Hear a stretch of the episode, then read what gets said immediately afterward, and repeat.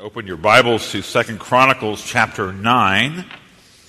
Our study this evening will be verses 1 to 12. Second Chronicles chapter 9, verses 1 to 12. Listen now to God's holy, inerrant, and life giving word. Now, when the queen of Sheba heard of the fame of Solomon, she came to Jerusalem to test him with hard questions, having a very great retinue, and camels bearing spices, and very much gold and precious stones. And when she came to Solomon, she was told him all that was on her mind. And Solomon answered all her questions. There was nothing hidden from Solomon that he could not explain to her. And when the queen of Sheba had seen the wisdom of Solomon, the house that he had built, the food of his table, the seating of his officials, and the attendance of his servants and their clothing, his cupbearers and their clothing, and his burnt offerings that he offered at the house of the Lord, there was no more breath in her. And she said to the king, The report was true that I heard in my own land of your words and of your wisdom. But I did not believe the reports until I came and my own eyes had seen it. And be, behold, half the greatness of your wisdom was not told me. You surpass the report that I heard. Happy are your wives, happy are your servants who continually stand before you and hear your wisdom. Blessed be the Lord your God, who has delighted in you and set you on his throne as king for the Lord your God. Because your God loved Israel and would establish him forever, he has made you king over them that you may execute justice and righteousness. Then she gave the king 100 talents of gold and a very great quantity of spices and precious stones. There were no spices such as those that the queen of Sheba gave to King Solomon. Moreover, the servants of Hiram and the servants of Solomon, who brought gold from Ophir, brought algum wood and precious stones. And the king made from the algum wood supports for the house of the Lord and for the king's house, lyres also and harps for the singers. There never was seen the like of them before in the land of Judah. And King Solomon gave to the queen of Sheba all that she desired, whatever she asked, besides what she had brought to the king. So she turned and went back to her own land with her servants. The grass withers, the flowers fall and the word of our God abides forever. Amen. Father in heaven, what a thrill it is to open up the Old Testament and we know we're not reading fanciful stories or myths or mere traditions, nor are we reading a story about someone else. But Lord, this is our people. This is our gospel. This is one who sets forth our Savior. We pray that we would see them as the Queen of Sheba did, and like her, that we would believe. We pray this in Jesus' name. Amen.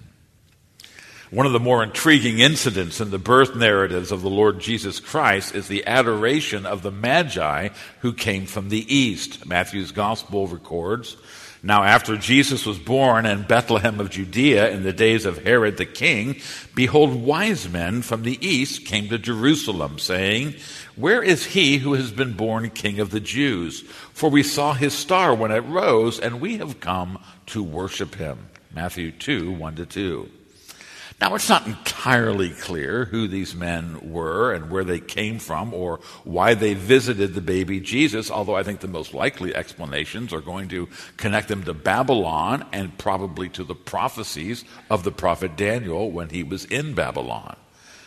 But what is sure is that these worshiping wise men remind us that God's promised Messiah was always intended to be the Savior of the world. Well, the Old Testament faith had not only spread east, where it would connect with these wise men in the time of Jesus, but we learned from the days of Solomon that a fascinating visitor came to Jerusalem from the south. Verse 1 Now, when the queen of Sheba heard the fame of Solomon, she came to Jerusalem. Well, this distinguished pilgrim came to see for herself what was reported of the house of David and the God of Israel. Now, the Bible tells us that tells us that because of man's fallen condition in sin, there is no one who seeks for God. Romans 3:11. Now when Paul wrote that, he meant no one who on their own, no one apart from God's intervening grace seeks for God. And so the way to understand and explain the visit to Jerusalem of the of the Queen of Sheba was that God himself was drawing her to his city and temple. Uh, Jesus said the Son of Man came to seek and to save what was lost. Luke 19:10. And, therefore, with all that in mind, no sooner had Solomon built the temple on Mount Zion and then established the worship of the priests in the temple than the Lord began drawing worshippers from the four corners of the world. Seeing a queen coming from the south, we're reminded of Isaiah's prophecy about Jesus that he will raise a signal for the nations and will assemble the banished of Israel. He will gather the dispersed of Judah from the four corners of the earth. Isaiah 11 verse 12. Revelation 7 verse 1 shows the end of history, and there we find that the angels of heaven, I, quote, will stand at the four corners of the earth to gather a great multitude that no one can number from every nation, all tribes and people and languages to worship before the throne of God and before the Lamb. You see, from that perspective, the arrival of the Queen of Sheba before Solomon signaled great things that were yet to come in the time of Jesus. Even things so great as the missionary spread of the gospel that we have the privilege to be a part of today. All of it anticipated in the witness of the gospel in King Solomon, a witness pointing to God's true Son, the Lord Jesus. Well, Second Chronicles 8, the previous chapter, summarized Solomon's achievements. Remember, he built the temple on Mount Zion. He established the worship there. He then, we're told, he secured trade routes and he fortified the entrances to the nation. Now, that chapter concluded with a massive trading expedition that went through the Arabian Sea uh, on behalf, it was a partnership between Solomon and Hiram of Tyre that sent their ships far and wide in the east and the south. Now, it seems that that merchant uh, uh, uh journey, that, uh, that, that navy of ships that went out from Solomon, uh, attracted visitors to Jerusalem. And one of them was the Queen of Sheba. Andrew Stewart points out that in this way, Solomon exemplified God's primary strategy for evangelism that faithfulness among God's people will draw unbelievers to inquire of the true God.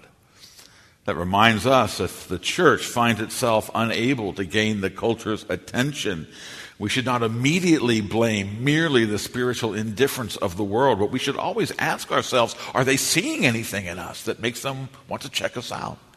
Is there anything going on in our lives, in our families, in our church that's causing people to wonder? What's going on in the church of Jesus Christ? You see, when we display the blessings of salvation, there usually will be some who come to see it for themselves. Such a person was the Queen of Sheba. Now, it was the glory, it was the fame, we're told, of Solomon that drew this queen to visit Jerusalem personally. Now, Sheba is traditionally associated with the biblical Cush, that is roughly modern day Ethiopia. That is what we were told by the first century historian Josephus. And yet today, scholars are virtually unanimous in locating Sheba uh, a short distance to the north of Ethiopia, actually on the southern tip of Arabia, uh, where today we find Yemen would be the place where scholars will place Sheba now. Now, that kingdom had grown very wealthy in trading frankincense and myrrh. You will remember those were two of the very gifts the wise men brought to the Lord Jesus. As the reigning monarch, she, arose, rose, uh, she arrived with a very great retinue, and we're told of these packages packed with spices, gold, and an abundance of jewels. Verse 1. She was a very notable visitor. Now, the suggestion is made that the reason the Queen of Sheba became was she had interacted in the various ports with this massive trading expedition of chapter 8, and she had come as an ambassador seeking to work out a trading deal. There's a new market that needs to be opened. That, that makes sense, except that that is not what the chronicler says. He gives a different reason. It was for Solomon's famed wisdom that this queen came. Look at verse 1. She came to Jerusalem to test him with hard questions. Now, we should not think that her questions merely involve the kind of wisdom, the agricultural wisdom that Ben Franklin published year after year in Poor Richard's Almanac. Uh, she didn't keep seeking policy questions. That doesn't make sense. You know, what's the best optimal tax rate for my kingdom? That's not what clearly brought her. No, Martin Selman writes that she came to seek wisdom on spiritual matters. Questions like what is the meaning of life? What are, how do we understand God through his unfathomable wonders? And so the Queen of Sheba was evidently a deep thinker. And she was pondering the big questions of life. She wondered what really was true about God. Now, we live in a time when pop culture presents these images. You see it in commercials quite a bit. But in a lot of artistic venues, of a bemused Westerner climbing some Himalayan mountain to prostrate himself before a Buddhist monk, and he always will ask the question, Oh, tell me, what is the meaning of life? Well, the Queen of Sheba knew better. Having heard how God was with Solomon, she sought wisdom from a true source of divine revelation. You know, the place for us to go today is the Word of God. It's to open up our Bibles, to get a Bible, and to read it. We, we will find there what the Queen of Sheba was seeking through Solomon. God Himself has spoken by the prophets and the apostles, giving us answers to the greatest questions, opening up to us even the way to eternal life. You think of what Solomon's father, King David, said in Psalm 19 about the Word of God. He said, The law of the Lord is perfect, reviving the soul. The testimony of the Lord is sure, making wise the simple. The precepts of the Lord are right, rejoicing the heart. The commandment of the Lord is pure, enlightening the eyes. Now, there is nothing else in all this world about which you can say that. It is pure, it's perfect, it's radiant, it's sure, it makes us wise, it revives the soul, rejoices the heart, it enlightens the eyes. As the Queen of Sheba traveled a long way for the revelation of God that Solomon could uniquely give. We have right before us the Word of God. I wonder if we read it. I wonder if we're devoted, as she was, to growing in the knowledge of truth from the revelation of God. Well, the closest thing she had was Solomon. And so she went to speak with him. Now, we remember, of course, that Solomon appears in Scripture as a forerunner. The actual word we use is he's a type of Christ. That means he represents Christ and shows us aspects of his person and work and character. We're not surprised then, as that's the role that Solomon plays, that he was able to reveal an astonishing wisdom. We read that when she came to Solomon, she told him all that was on her mind, and Solomon, verse 2, answered all her questions. Well, Solomon, you remember, received this endowment of wisdom in answer to his prayer back in chapter 1. He knew he needed wisdom. God gave him wisdom. But what he really anticipates is the greater revelation that would come in the arrival of Jesus Christ. Consider, for instance, the wisdom of Jesus in the Sermon on the Mount, where he gives a true spiritual exposition of the law of God. It, like David said, it enlightens the mind. It, it, it, gives, it gives light to the heart to read that. Think of his parables, which exceed anything of that type. People often say, I'm going to write parables. No one is able to do the parables Jesus was. They are unique because of his divine nature. They're, they're even seen as, as a mark of his unique deity. But in them, he unfolds the mysteries of God's grace. He exposes the contours in the parables of Jesus, the contours between faith versus unbelief. Jesus was able to foretell the future. He, he, told of an age to come and the blessings awaiting his disciples when he returned through faith. And so, because of Jesus' supernatural knowledge and wisdom, the most penetrating understanding of life and eternity comes through a careful, open hearted consideration of the teaching of the Gospels. So the whole Bible, of course but particularly we long to sit at the feet of Jesus. And he displayed a wisdom higher than any thoughts of men when he laid down his own life on the cross to atone for our sins. And so the Queen of Sheba, if she had lived in Jesus' time, she would have echoed the words of the apostle, of the disciple Peter. When the crowds, Jesus was teaching the word of God, the crowds being unspiritual, didn't like it. They went away. Jesus turned to Peter and says, Are you going to go too? And he spoke, I trust for us. He said, Lord, to whom shall we go? You have the words of eternal life. John 6, 68. Now, we're told that the Queen of Sheba listened to Solomon, and then she also considered all that was there to see in Jerusalem. Look at verse 4. The house that he had built, the food of his table, the seating of his officials, and the attendance of his servants and their clothing, his cupbearers and their clothing, and his burnt offerings that he offered at the house of the Lord. Now, that description refers to far more than the material wealth on display in Solomon's court. It primarily takes in the administration of God's covenant of grace through the various appointed officials, through what today we would refer to as the means of grace, especially the atoning sacrifices offered daily in the altar of the temple. And see, it was the gospel being displayed in that covenant setting. And she took it all in, and verse 4 said, There was no more breath in her. In today's vernacular, we would say that she was blown away. That's the very experience countless Christians have had when they first comprehended the grace of God in Jesus Christ. The gospel message of Jesus truly is amazing, and she was seeing it lived out in full color under Solomon's rule, and she was breathless, we are told. Now, we should understand that she not only understood and was impressed, but she actually believes. She becomes a believer. She receives the message, not just the impression. She got the gospel, the message of the covenant of grace under the administration of the, of the, of the Davidic kings in the city of Jerusalem in the Old Covenant. And as such, she is an example to everyone of any age who thirst after truth, who aren't, aren't many people this way. What they're looking for is meaning. Ultimately, those who seek out salvation. You see, she came to the right place. She came to the temple of the Lord and the throne of Solomon, but she also brought the right spirit.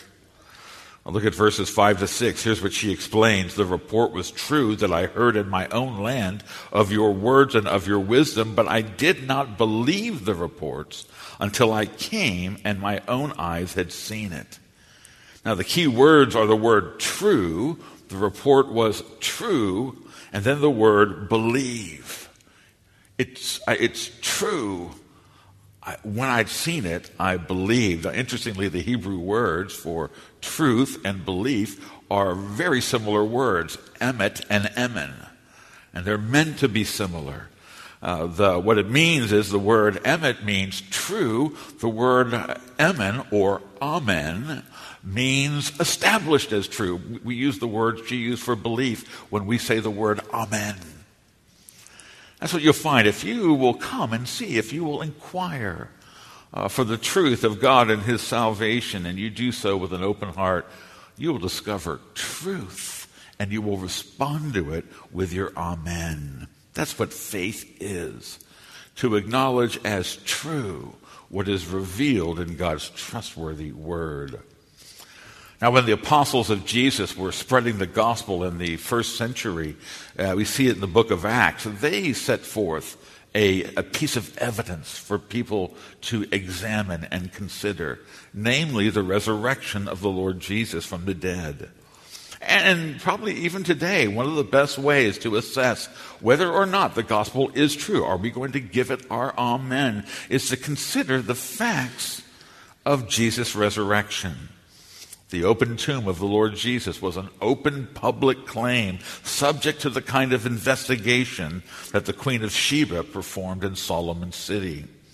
The Apostle Paul, when he was evangelizing King Herod Agrippa, he pointed out that the resurrection of Jesus Christ, this thing was not done in a corner.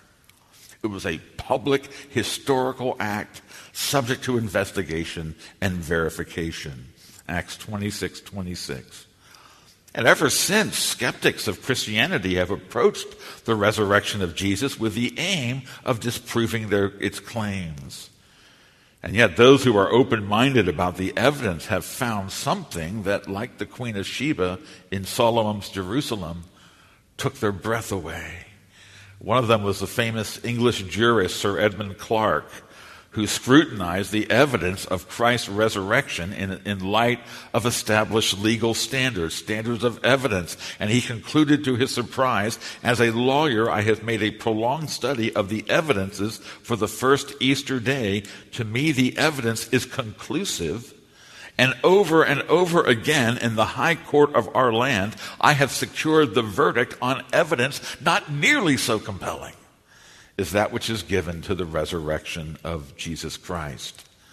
Simon Greenleaf, founder of the Harvard Law School, likewise set out to disprove Christ's resurrection.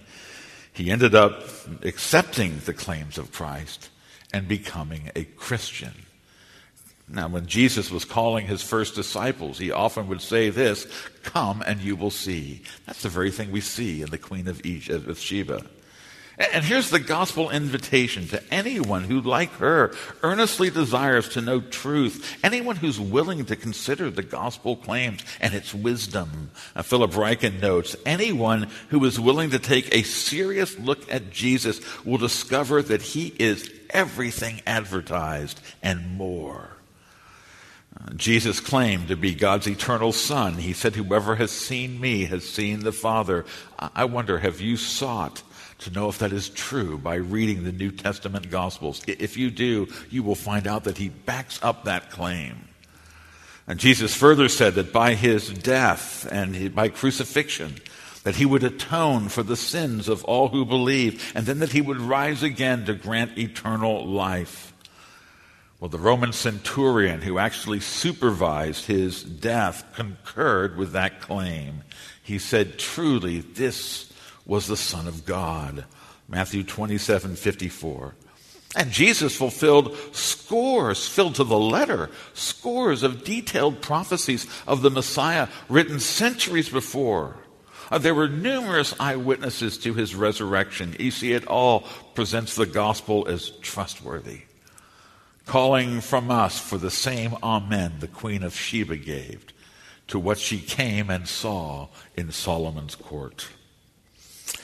Well, it not only seems that she believed Solomon's teaching and the gospel he displayed, but the Queen of Sheba goes on and she begins preaching the gospel in her own way. What we have starting in verse 6, we might call the gospel according to the Queen of Sheba, as she adds her testimony to others in the Bible. Now, appropriately, it begins with an exclamation of its greatness. Look at verse 6. And behold, half the greatness of your wisdom was not told me. You surpass the report that I heard. And she'd come to realize that the wisdom given by Solomon and the gospel precepts worked out in the worship and, uh, and, and ministry of that city represented a divine wisdom that words could never encompass. How amazed she would further have been to discover that her own coming to that city was a fulfillment of Scripture. Psalm 27 9, written by Solomon earlier, says, May desert tribes bow down before him. And she was herself fulfilling the Word of God. How amazing that is when you discover. Have you discovered that? That I personally am part of God's plan.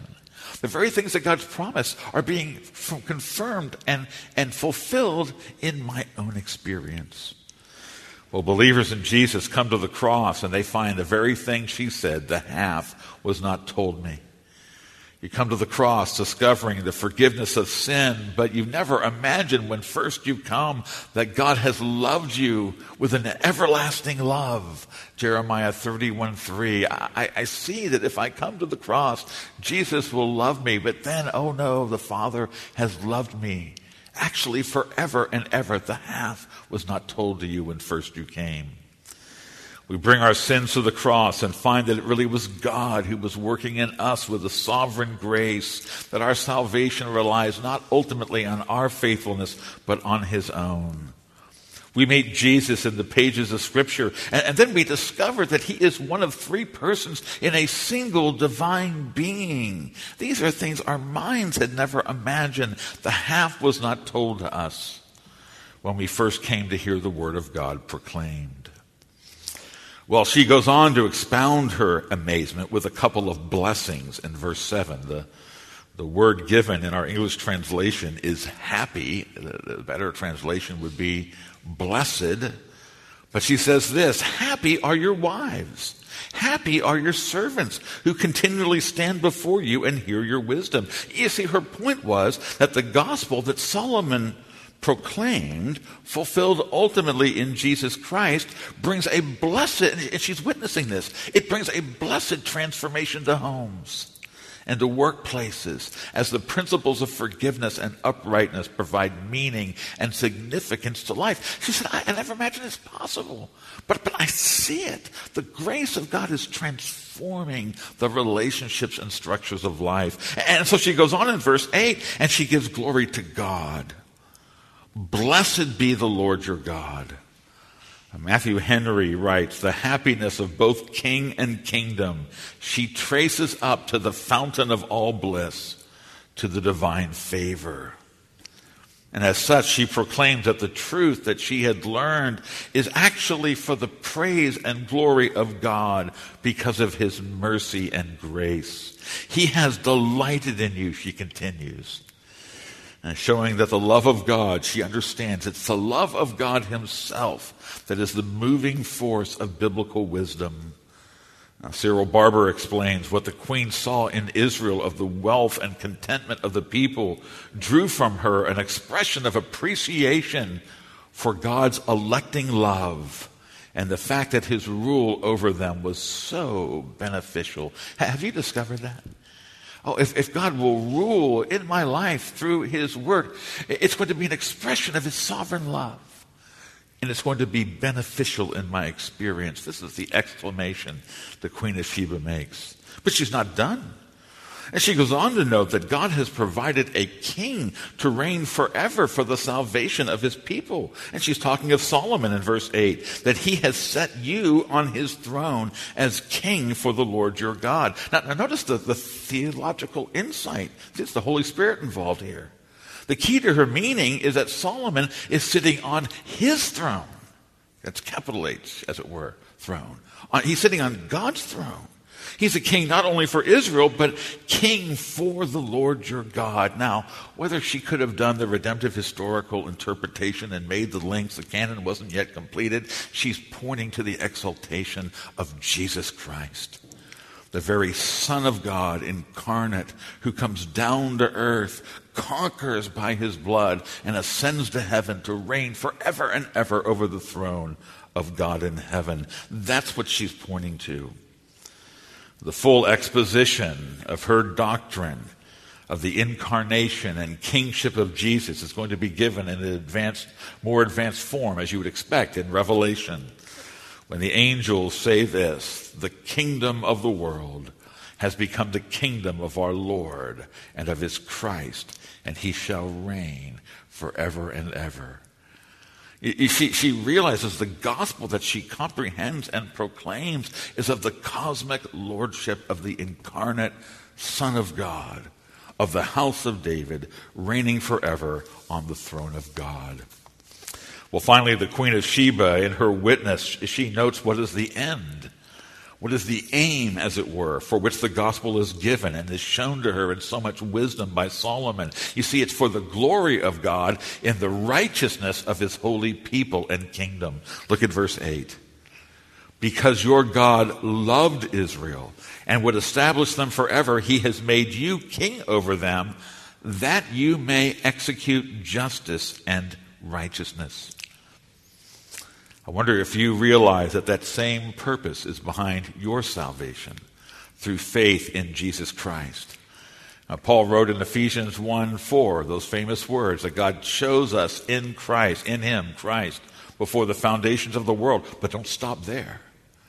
That we may be holy and blameless before Him. That is the aim. God did not work his grace into our lives, that we would go on living as servants of sin. As our King, Jesus, even more so than Solomon, he reigns to execute justice and righteousness, to make us his holy people, in that way to establish us forever. I think better than many Christians today, the Queen of Sheba perceive that believers has been gathered into Christ's flock.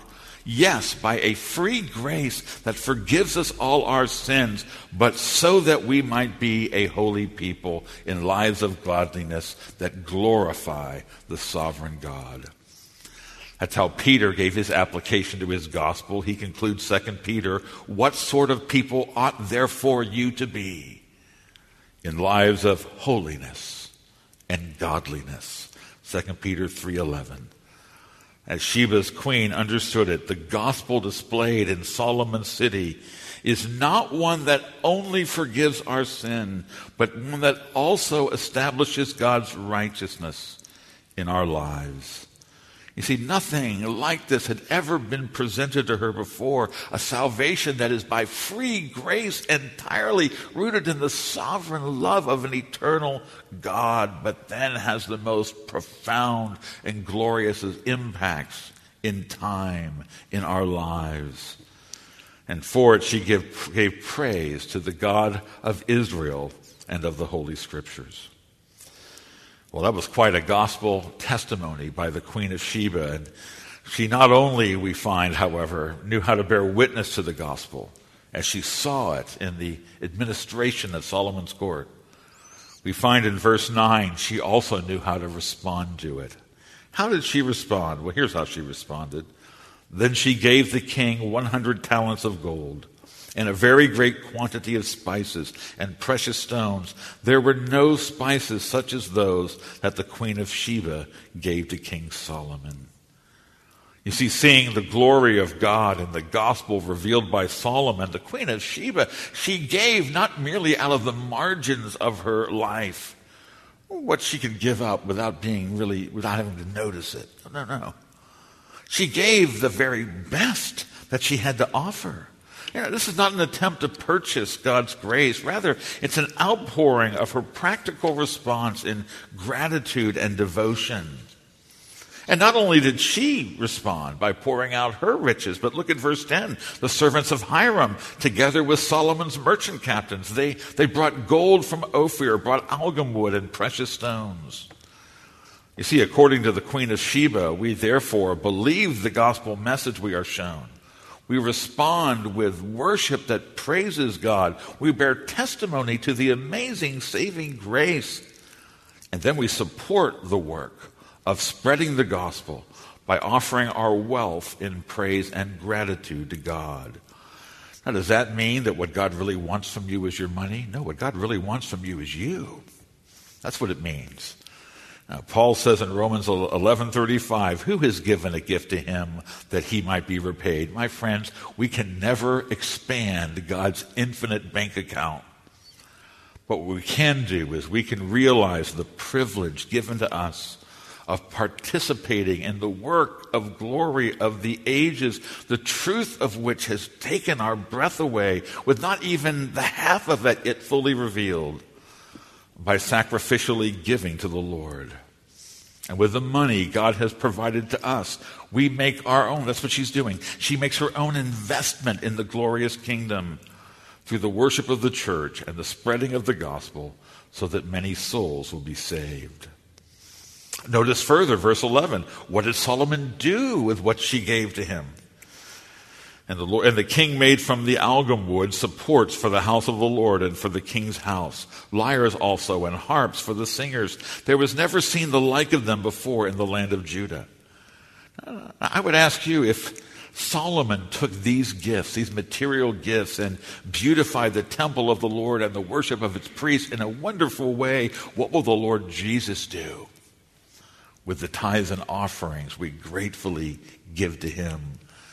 Well, I think Paul gave the answer far more abundantly than all we ask or imagine, according to his power at work in us. You, you know, Jesus has already proven what a practical investment in his kingdom will accomplish when we place our money into his hand. He proved it with the example of that little boy who Andrew brought when the 5,000 needed to be fed and he had five loaves and two little fish. What's that going to do? What, what's what you give going to do?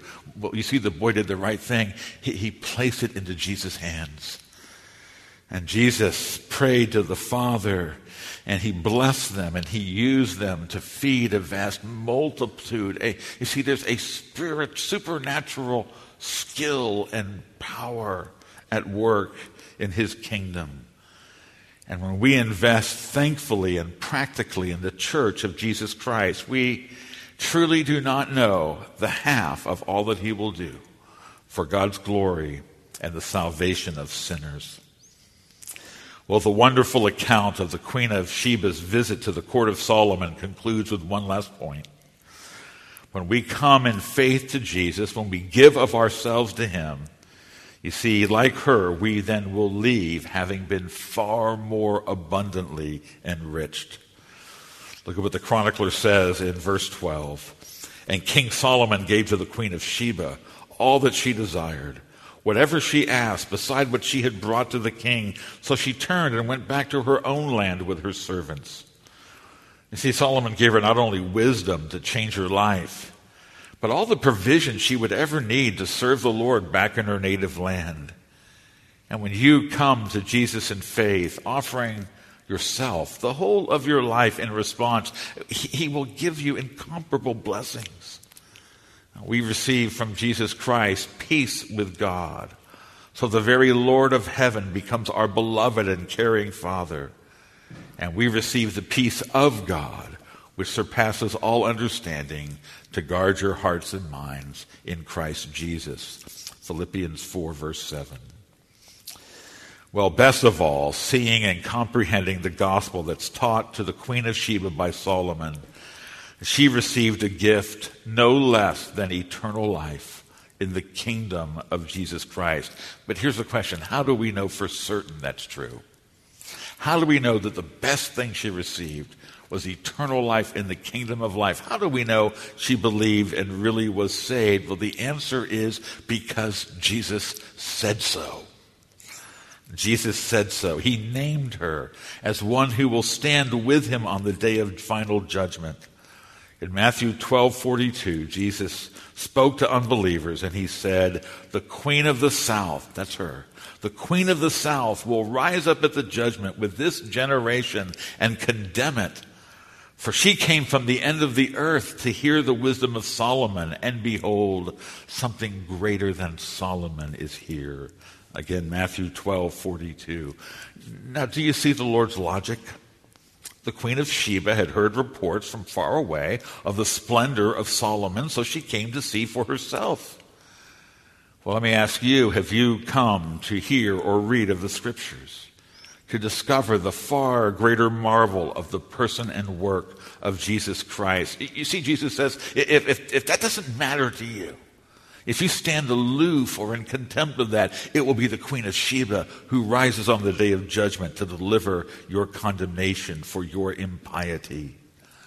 And Jesus displays the highest wisdom of all. He displays a more glorious kingdom, a more sure righteousness.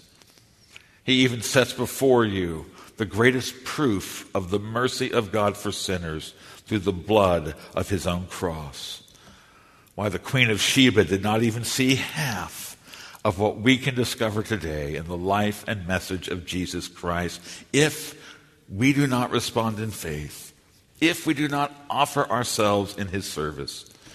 She will speak out to condemn us. Here's what she will say If I yielded my heart to Solomon, could you not have bent your knee to the Lord Jesus Christ?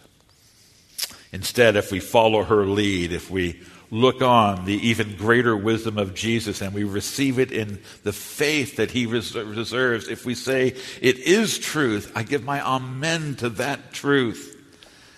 Well, then, like the Queen of Sheba, we will receive all we ever could want or imagine as the gift of the true King. And as we worship him, not only in this life, but in the age to come, in the glory of Christ's eternal kingdom, even thousands and thousands of years from now, we will still be exclaiming with her, The half has not been told to me. For Jesus' Son, Jesus, God's royal Son, will be opening always the treasures of his royal wisdom, of his love, and of his glory, so that even in heaven our breath will be taken away. What a blessing! Forever and forever. Amen. Father, what a gospel. What a thing we find in your word. And so we pray, Father, that uh, you would cause those who have heard this to look upon the Lord Jesus, to seek him in truth by your grace, and to find in him everlasting life. And Father, would you restore and renew in us, your people, the, the wonder, the excitement, the marvel the Queen of Sheba showed that we would not merely have had that kind of enthusiasm when we were first converted, then to have lost it. But Lord, let us live all of our days breathlessly, as it were, seeing that there is no greater privilege, no more cherished honor than that we would be in Christ and that we could participate, that we could partake, but then ourselves give and serve in the eternal cause of his glory. We pray this in Jesus' name. Amen.